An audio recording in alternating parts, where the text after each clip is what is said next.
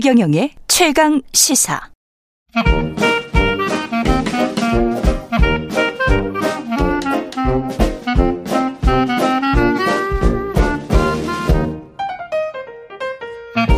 네, 최근의 최강 시사 월요일은 경제합시다 코너가 있는 날이죠. 서강대학교 경제대학원의 김영희 교수 나와 계십니다. 안녕하십니까? 예, 안녕하십니까? 예, 오늘은 무역 수지, 무역 적자 이야기를 해야 되는데 그거 하기 전에 지금 뭐 사람들 금융시장에 관심사는 UBS가 예, 예. 예, 크레딧 스위스 CS를 어, 인수 합병하기로 결정을 최종적으로 한 것 같습니다. 그죠? 예, 예. 그렇습니다. 뭐 월요일마다 급한 소식들이 많이 나오네요. 예. 예. 금융시장이 참 예. 예. 예, 그만큼 세계 글로벌 금융시장이 불안하다는 건데요. 음. 말씀하신 것처럼 UBS가 예, 크레딧 스위스를 32억 3천만 달러, 우리 돈으로 하면 4조 2천억이 현재 환율로 하면 조금 넘는 것 같습니다. 4조 2천억. 예, 그거 인수하기로 결정을 했습니다. 예, 그래서 UBS가 이렇게 인수한 거는 예. 스위스 정부뿐만 아니라 미국 정부 힘이 좀 컸던 것 같습니다. 중개 역할이요. 예. 예, 그만큼 글로벌 지금 글로벌 금융시장이 불안하다는 거죠. 그 연준이 뭐 어떤 작용을 한 겁니까? 예, 아마 연준의 미국 정부의 압력도 있었던 것 같습니다. 압력도 좀 있었어요.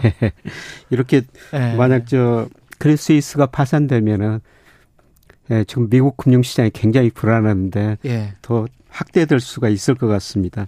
예, 그래서 그런 걸 막기 위해서 여러 가지 그 조치들이 나오는 것 같고요. 예. 예, 그런데 이런 것들이 왜 이렇게 발생하느냐 그 음. 근본 원인을 우리가 좀 따져봐야 될 것 같아요. 왜 그렇습니까? 예, 2008년, 2020년 세경제 극경한 침체에 두 번 빠졌었거든요. 그랬죠. 예, 그때마다 엄청난 돈을 풀어가지고 해결을 했습니다. 그리고 한 10년 동안 돈 푼 거 아닙니까, 예. 사실? 그래서 예. 돈을 많이 풀다 보니까 음. 위기는 극복했는데 물가가 많이 오르다 보니까 음.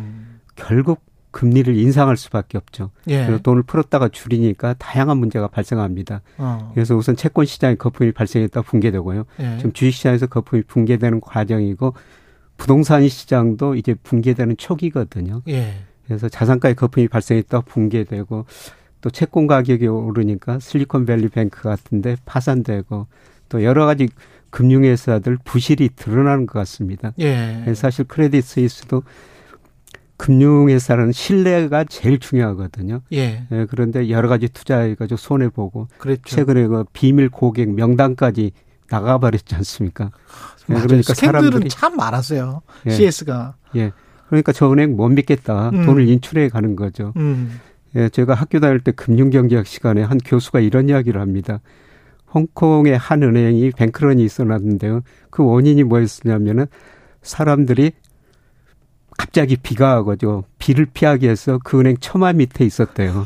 예, 그런데 그런데 지나가는 그 택시가 아, 그 사람들이 그 은행에 줄 서 있는 거라고 잘못 판단하고 돈 찾으려고 판단하고 저 은행 망한다. 음. 그러니까 사람들이 우르르 그런 소문이 나면서 다 몰려가지고 그 은행 돈을 찾, 찾으면서 뱅크런이 일어났다는 겁니다. 그 그만- 신뢰 신뢰 얘기라는 예. 거죠. 예. 그런데 지금 여러 가지 저 은행들 금융회사들이 신뢰 이익을 막고 있는 것 같은데요. 음. 예, 그거는 금융 확대에서 축소 과정에서 이제 발생하는 이런 문제가 하나씩 하나씩 드러나는 거고요. 이게 지금 봉합이 됐다고 보더라도 그 실밥이 또 풀어질 가능성 또 어떤 금융회사에서 이런 일이 발생할지 모르죠. 뭐 그렇습니다. 내부적인 문제가 앞으로도 많이 잠재 있는 것 같고요.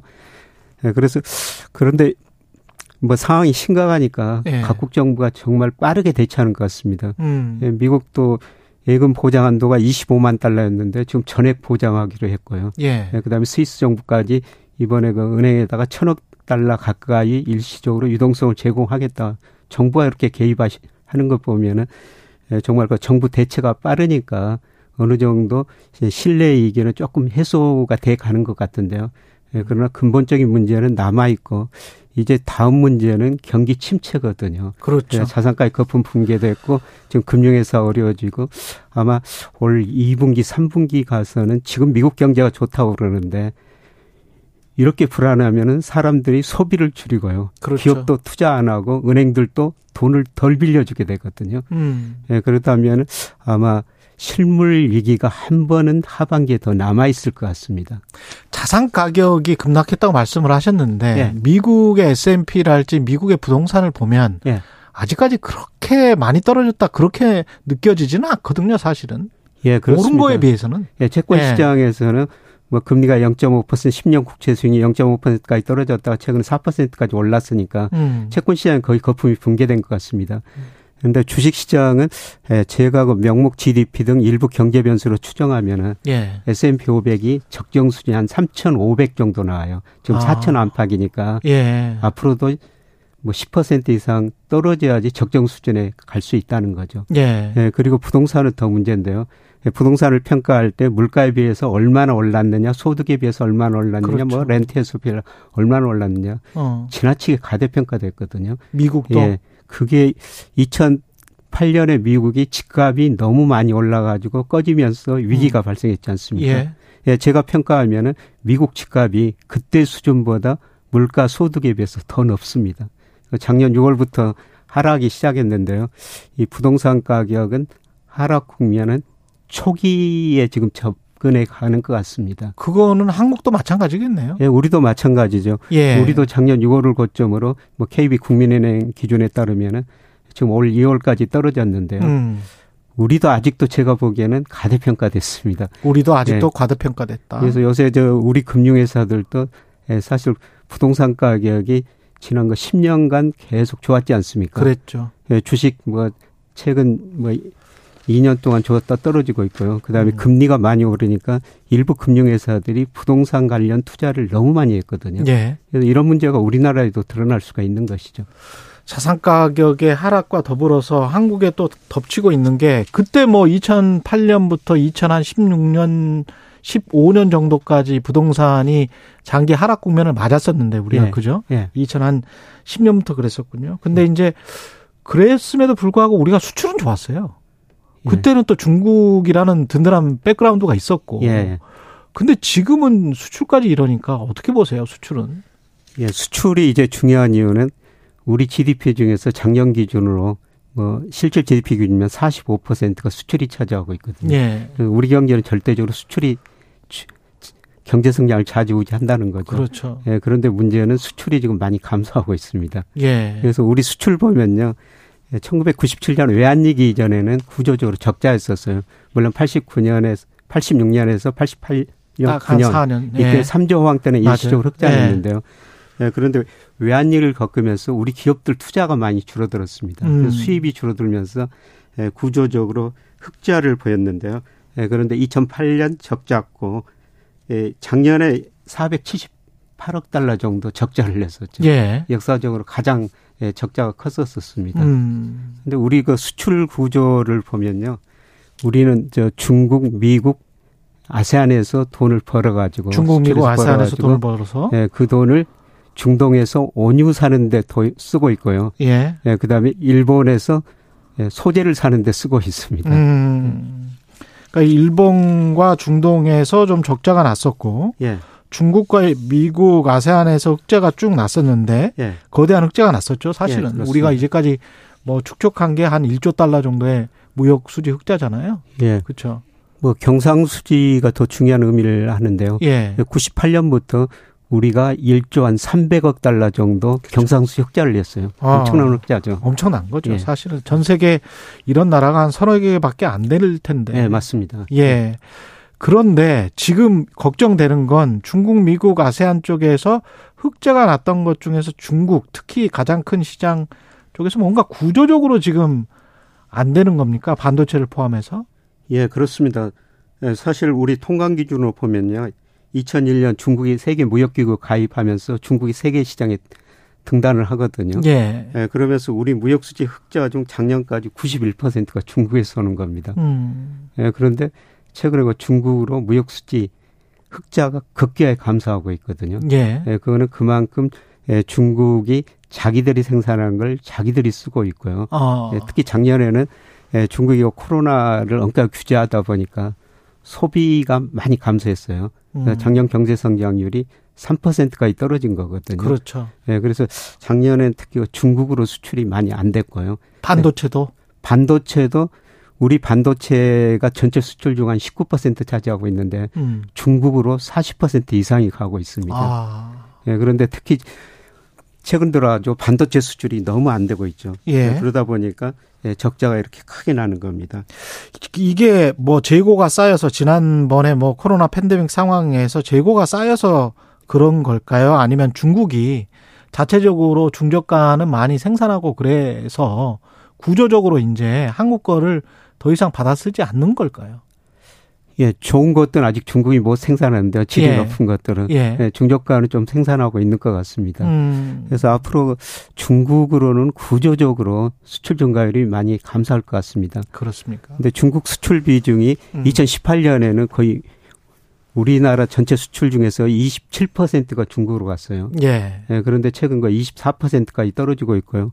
올 1월 통계 보니까 거의 22%까지 비중이 많이 낮아지고 있습니다. 음. 그래서 앞으로 예, 중국으로는 수출 비중이 많이 줄어들 것 같고요. 예. 예, 그러려면 우리가 수출을 늘리기 위해서는 다른 시장을 찾아야 되는데 음. 그 다른 시장이 아세안일 수가 있고요. 음. 아세안 비중이 2000년 한 11%에서 작년 보니까 18%가 올랐고요. 예. 예, 그리고 우리가 인도 시장을 좀 관심을 많이 가지셔야 될? 것 같습니다. 우리 예. 기업들이 거기에 많은 관심을 갖고 있거든요. 음. 예, 그런데 인도가 앞으로 중국보다 인구가 더 많아지고요. 그다음에 미중 패권 전쟁 하면서 상대적으로 성장할 나라가 인도거든요. 예. 예, 그런데 인도 가 우리 수출에서 차지하는 비중이 아직 3% 정도밖에 안 돼요. 어. 예, 그런데 인도 사람들이 지금 1인당 국민 소득이 2,100달러 뭐 이 정도인데요. 그 정도군요. 예. 앞으로 성장하면서 3,000달러 뭐 넘어서면서 음. 인도 사람들이 소비를 더 할 것 같습니다. 예, 중국과 베트남처럼. 예. 그래서 우리가 잃어버리고 있는 중국 시장을 앞으로 인도 시장에서 찾으면은 음. 어느 정도가 수출 증가를 뭐 할 수는 있을 것 같습니다만은 올해도 뭐 적자가 지금 많이 나고 있거든요. 예. 그래서 3월과 10일까지 내일과 20일까지 통계가 발표됩니다만은 뭐 3월 11일까지만 해도 거의 228억 달러 적자 나고 있어요. 근데 뭐 인도 시장이 성숙해 가고 이제 바- 그 급격하게 성장해 가는 과정은 굉장히 긴 시간이 걸릴 것이고 상당히 시간이 걸리죠. 예. 우리가 중국 시장에서 뺏기는 그 매출액을 상쇄할 만큼 될 것인가 거기에 관해서는 어떻게 생각하십니까? 그거는 상당히 시간이 걸리고요. 그 갭이 예. 분명히 있겠죠. 예, 그래서 예. 뭐 올해 아마 내년까지도 적자는 불가피하다. 무역 수지 예. 적자는 예, 불가피하다. 내년까지도. 예. 예. 예, 그런데 이제 다행스럽게도 아직까지도 경상수지는 흑자를 유지하고 있거든요. 예. 어, 작년에 경상수지 흑자가 298억 달러인데 음. 뭐 무역 수지 적자가 470억 달러가 넘었는데도 경상수지가 흑자난 거는 음. 이거는 우리가 98년부터 경상수지 흑자 1조 달러가 넘었다고 말씀드렸는데 그 예. 돈 가지고 해외 직접 투자하고 해외 주식 채권 사는 겁니다. 음. 그러다 보니까 이자 배당 소득이 계속 들어오고 있거든요. 예. 그래서 작년 한 해만 해도 예, 투자 소득 수지라고 그러는데 요. 배당 받고 이자 받는 게 아마 240억 달러 이 그렇죠. 정도 가까이 되고 있어요. 예. 그래서 다행히 아직까지 경상수지 적자는 안 나는데 만약 무역수지 적자가 더 확대돼 가지고 음. 경상수지까지 적자를 이루면은 음. 아, 사실 이거는 심각한 문제입니다. 근데 아까 말씀하신 전 세계적인 경기 침체라고 하는 거는 기업들의 순이익이 감소한다는 건데 예, 그렇게 되면 배당금도 줄일 수밖에 없을 것이고 예, 그렇게 되면 우리가 본원소득 수지라고 하는 그런 경상수지 쪽에서도 분명히 타격을 입게 되는 거 아닙니까? 예, 그렇죠. 예. 아마 올해 이제 경상수지도 흑자 폭이 작년보다 줄어들 가능성이 높습니다. 그렇죠. 예. 예. 그렇군요. 예. 외국인 자금이나 이런 것이 지금 현재 환율이나 이런 것 때문에 뭐 이탈하거나 그런 조짐은 아직까지는 없죠. 예, 예. 뭐 이탈한 조짐은 없고요. 예. 뭐 세계 자금들 보면은 지난주에는 글로벌 금융 시장이 불안하니까 음. 우리 시장에서 좀 이탈을 했었어요. 예. 예, 그런데 작년 11월부터 현재까지 그 추세를 보면은 예, 세계 그 자금들 특히 주식형 자금들이 미국으로는 거의 안 들어가고요. 음. 유럽으로 조금 들어가고 아. 중국, 우리나라, 대만 쪽으로 그렇군요. 예, 계속 그 들어오고 있는 상황입니다. 예. 예, 그거는 뭐 다행스러운 일 같습니다. 알겠습니다. 여기까지 점검해 봤습니다. 경제합시다. 서강대학교 경제대학원의 김영희 교수였습니다. 고맙습니다. 예, 고맙습니다. KBS 일라디오 최경령의 최강시사 듣고 계신 지금 시각은 8시 44분입니다.